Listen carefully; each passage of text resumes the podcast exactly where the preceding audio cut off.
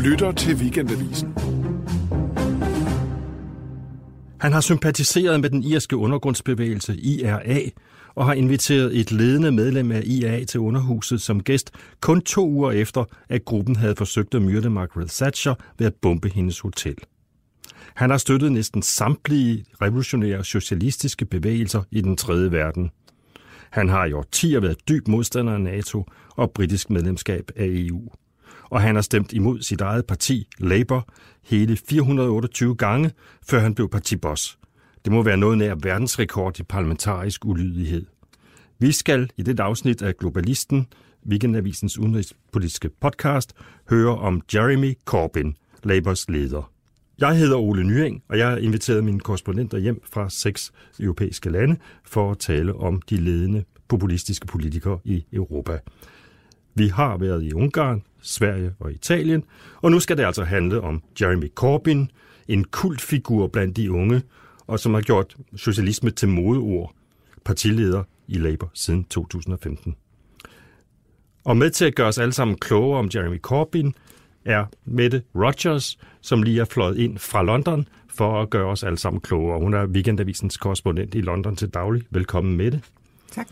Mette, alle her i serien er højrepopulister, det vil sige nationalister imod indvandring, imod, hvad man kan sige, er sædernes forfald, forsvar for det kristne Europa mod muslimske horder osv. Hvorfor er Corbyn med i vores serie? Er det ikke bare en god gammeldags venstreorienteret politiker? Jo, altså han er jo en god gammel venstreorienteret politiker, men jeg synes alligevel godt, at man kan kalde ham venstrepopulist, for der er nogle uh, lighedstegn med højrepopulisterne. Altså blandt andet så uh, taler han jo, som de også gør, altså det her uh, folket mod eliten, den her folket mod eliten diskurs, som vi også kender fra højrefløjen. Altså Labours logo, eller slogan er jo uh, for the many, not the few. Og ja. han har i mange år altså kæmpet for medarbejderdemokrati inden for partiet.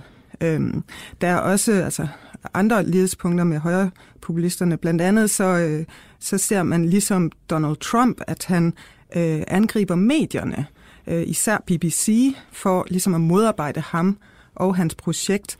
Øh, og det har så betydet, at han øh, ligesom Trump igen altså undgår medierne. Han giver stort set aldrig interviews til de traditionelle medier.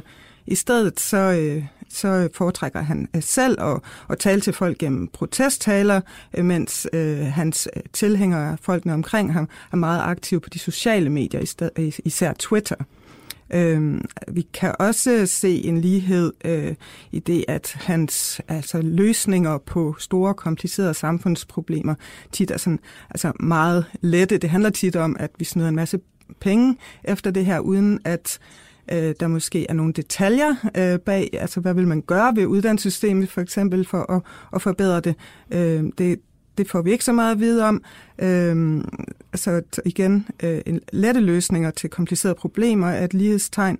Øh, og endelig så kan man altså også se det på den her indadvendte, indadskuende øh, verdenssyn, som gør sig til udtryk i altså antikapitalisme, men som jo også så kommer til udtryk som øh, anti-EU, som han har været hele sin karriere. Og det handler meget om, at han ikke mener, at man kan gennemføre det socialistiske projekt, han gerne vil gennemføre i Storbritannien, hvis man er medlem af EU og bundet af den her kapitalistiske klubs regler.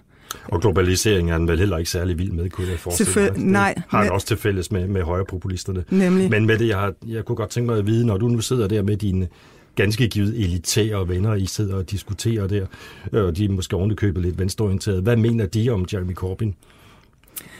Altså, der er rigtig mange, som øh, egentlig siger, når de lytter til, til idéerne, at det er de sådan set enige i. Men der er rigtig mange, der, der har været meget skeptiske over for, om han kan vælges. Altså om et flertal af britterne vil acceptere ham. Og det handler måske ikke så meget om, om hans øh, politik, eller i hvert fald det, han siger, han vil gennemføre, men mere det, han, han har sagt tidligere i sin karriere, ja. at han øh, egentlig står for, altså at han vil ud af EU, han vil ud af NATO, øh, han vil gennemføre altså en meget mere planlagt øh, statskontrolleret... Det kommer vi alle sammen tilbage til. Nu skal vi lige høre, hvordan det overhovedet gik til, at en mand, der befandt sig som outsider i partiet, kan man roligt sige, langt, langt, langt ude på The Fringe, altså venstrefløjen. Øh, hvordan gik det overhovedet til, at han kunne gå hen og blive partileder, da et Miliband han smed tøjlerne i 2015? Jo, altså man skal jo huske på, at Labours medlemmer altid har været øh, mere venstreorienteret end, end Labours ledelse. Og det er jo fordi, at øh, i britisk politik, for at, at vinde magten, så bliver man nødt til at appellere til, til midten øh, på det politiske spektrum. Øh, og, og derfor har parlamentarikerne, som øh, traditionelt har haft stor magt til at vælge øh, eller pege på... Og det er fordi, på, jeg har to partisystem, ikke? Nemlig, ja, nemlig. Ja. Øh, og parlamentarikerne har traditionelt haft stor magt i forhold til valget af ledere, og har derfor peget på altså, den pragmatiske leder, hvor man tror, han kan, øh, eller hun kan, øh, øh, vinde valg, og derfor har man som regel ikke valgt en ud fra fløjene. Men det, der så skete i 2015, det var jo, at, at Miliband han ændrede øh, valgsystemet øh, i forhold til formandsvalget, øh, hvor, vel, hvor øh, medlemmerne fik langt større magt i forhold til parlamentarikerne. Men det, der skete, det var, at øh, der kom en stor tilstrømning fra den yderste venstrefløj, øh, så Labourpartiet voksede øh, altså til Europas største i dag med over en halv million medlemmer. Det var en fordobling af partiet. Ja, ja. Og, og langt de fleste fra den yderste venstrefløj, som så øh, stemte på Jeremy Corbyn. Men parlamentsgruppen var jo imod ham, kan man muligt sige, ikke? Og, og alle der i parlamentsgruppen ventede sig bare på, at, at valget i 2017 ville blive en katastrofe for Labour, så Corbyn var nødt til at trække sig efter et svine valgnederlag. Øh, og i stedet fik Labour så sin største valgsejr siden 2. verdenskrig, og gik fra 30 til 40 procent af stemmerne. Hvordan kunne det gå til? Var Corbyn så alligevel en fremragende politiker? Altså, på en måde, ja. Altså, han havde fået ret negativ presse op til det valg, øh, så, så forventningerne til ham var ekstremt lave i befolkningen. Øh, og det, det så viste sig, øh, da valget kom i gang, og han fik mere dækning, det var, at han jo er utroligt god til at gå ud og tale med almindelige mennesker. Øh, og han var også ekstremt god, altså på grund af måske sin baggrund som protestpolitiker, til at tale til de her store menneskemængder og piske en stemning op. Og det kom så også i kontrast til Theresa May, øh, som viste sig at være helt elendig øh, på, på kampagne, øh, i sin kampagne, så hun virkede stiv, og hun sådan sagde de forkerte ting. Hun kunne ikke rigtig snakke med almindelige mennesker, og hun fik faktisk tilnavnet Maybot, fordi hun var så robotagtig. Og, og så, så på den måde, så, øh, så var mange positivt overrasket øh, over den måde, han førte kampagne på. Men den anden halvdel af det, det var så også, at Labour fik fremsat et øh, manifest, som altså virkelig inspirerede folk. Ja, det, øh. det skal vi vende tilbage til nu, fordi nu vil vi høre lidt om, hvad Corbyn egentlig vil. James, øh, Jeremy Corbyn har jo aldrig lagt skjul på sin foragt for den ideologi, der har præget Storbritannien siden Margaret Thatchers dage i 80'erne. Prøv at høre her. Neoliberalism is the ideology that destroyed British industry across the Midlands and the North. It's the ideology that ruins communities and ruins lives. And it's the ideology that this government is still absolutely wedded to as they continue to wreak havoc with incessant cuts and total indifference to the lives of working people. And it's an ideology Labour will dump. Ja, stor applaus her, og det øh, Corbyn siger er, at neoliberalismen er den ideologi, der ødelagde britisk industri, ødelagde hele samfund og mange menneskers liv. Det er en ideologi, som denne regering, og der taler han altså om May-regeringen, har bundet sig til og får den til at ødelægge alting med uophørlige nedskæringer og total ligegyldighed over for det arbejdende folks tilværelse. Det er en ideologi, som Labour vil forkaste, slår Corbyn fast her. Og på partikongressen sidste år, så fremlagde øh, Corbyn på Labours vegne et rimeligt radikalt økonomisk program, der klart vil forandre Storbritannien, hvis det altså blev vedtaget. Øh, der skulle lægges højere skatter på de rigeste. Selskabsskatten sættes væsentligt i vejret. Der skal sættes et loft over cheflønninger. Der skal indføres, øh, indføres en slags økonomisk demokrati, som vi vil kalde det her hjemme, øh, hvor 10 procent af aktierne i virksomhederne går til de ansatte. Øh, der skal iværksættes et infrastrukturprogram, altså kommunikation, øh, transport osv., til cirka 2.000 milliarder kroner øh, finansieret af lån. Øh, en række offentlige, tidligere offentlige tjenester, som Thatcher privatiserede, for eksempel jernbanerne, skal renation, renationaliseres, altså under staten igen. Og så skal der være gratis uddannelse, også på gymnasier og universiteter, hvor, der, hvor, hvor det ikke er der i dag. Og, og det er jo en ordentlig mundfuld, kan man sige, øh, med det, hvor realistisk er det overhovedet, at det her program kunne føres ud i livet, selv hvis Labour vinder valget. Altså, nu er der jo mange forskellige øh, forslag, så, så det er klart, at nogen vil være lettere at gennemføre end andre, men altså, der er ingen tvivl om, at der er noget af det, der virkelig er svært at gennemføre, altså sådan øh, rent praktisk at renationalisere øh, de her store øh, virksomheder, øh, jernbanerne, vandværkerne osv. Altså det er rent praktisk ekstremt svært, fordi at øh, der for eksempel er pensionsfonde, der har investeret i, i de her, så, så skal de så øh, kompenseres, og hvor skal de penge fra, øh, komme fra? Altså der, det er meget svært at, at se, hvordan staten skulle få råd til at gøre det her. Det samme i forhold til øh, at, at øh, ændre på det system, der blev gennemført for nogle år siden med altså brugerbetaling på universiteterne, hvor der jo så er øh, en hel del årgange nu, der har betalt. Så hvis man ændrer det, dels hvor skal pengene fremadrettet komme fra, men også bagudrettet skal man så kompensere øh, de folk, der har betalt i de seneste år. Altså, så er nogle meget praktiske problemer, som bliver svære at, at over, overleve. Ja. Øh, Corbyn stod også forleden bag en resolution i underhuset, som symbolsk, må man sige, satte, satte Storbritannien i en national undtagelsestilstand på grund af klimasituationen. Øh, det lyder lidt uforpligtende på mig. Øh, kan man kalde Corbyn for en klimapopulist, eller hvad?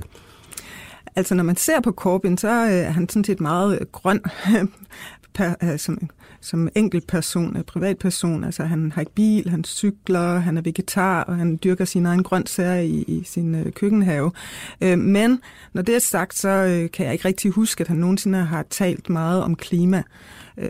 På den anden side er klima et emne, som Labour som parti har taget alvorligt, især siden øh, øh Ed Miliband var klimaminister.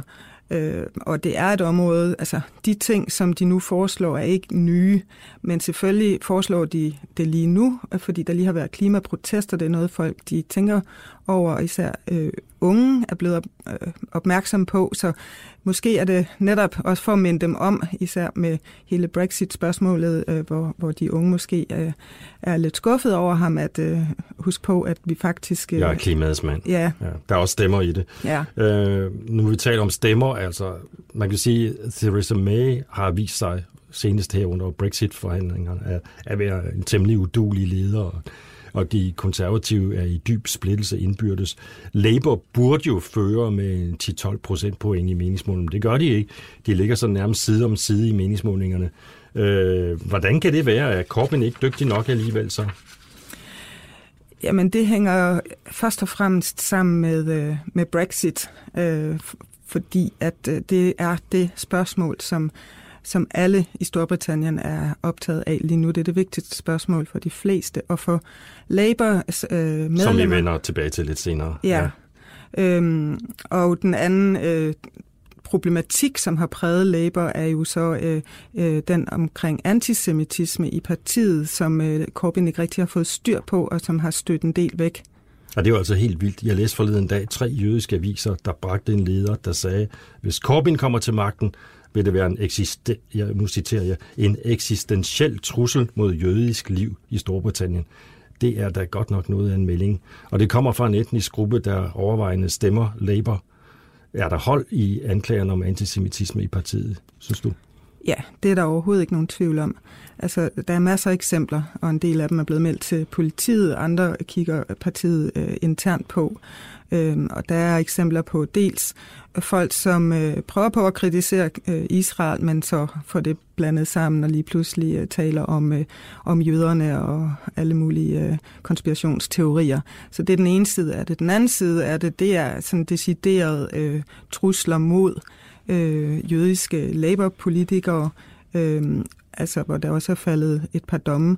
Og det er det kan jo komme fra hvem som helst, kan man sige. Det behøver ikke være fra Labour. Det kunne de i princippet, men de er så blevet efterforsket, så, ja. øhm, så man ved, hvor de kommer fra. Øhm, og det er altså trusler mod, mod folks liv, men hvor der er henvisninger til, at det er fordi, de er jøder, og de blev beskyldt for at være øh, Mossad-agenter og, og den slags. Altså. Hvorfor er der pludselig sådan, dukket sådan en antisemitisme op i, i Labour?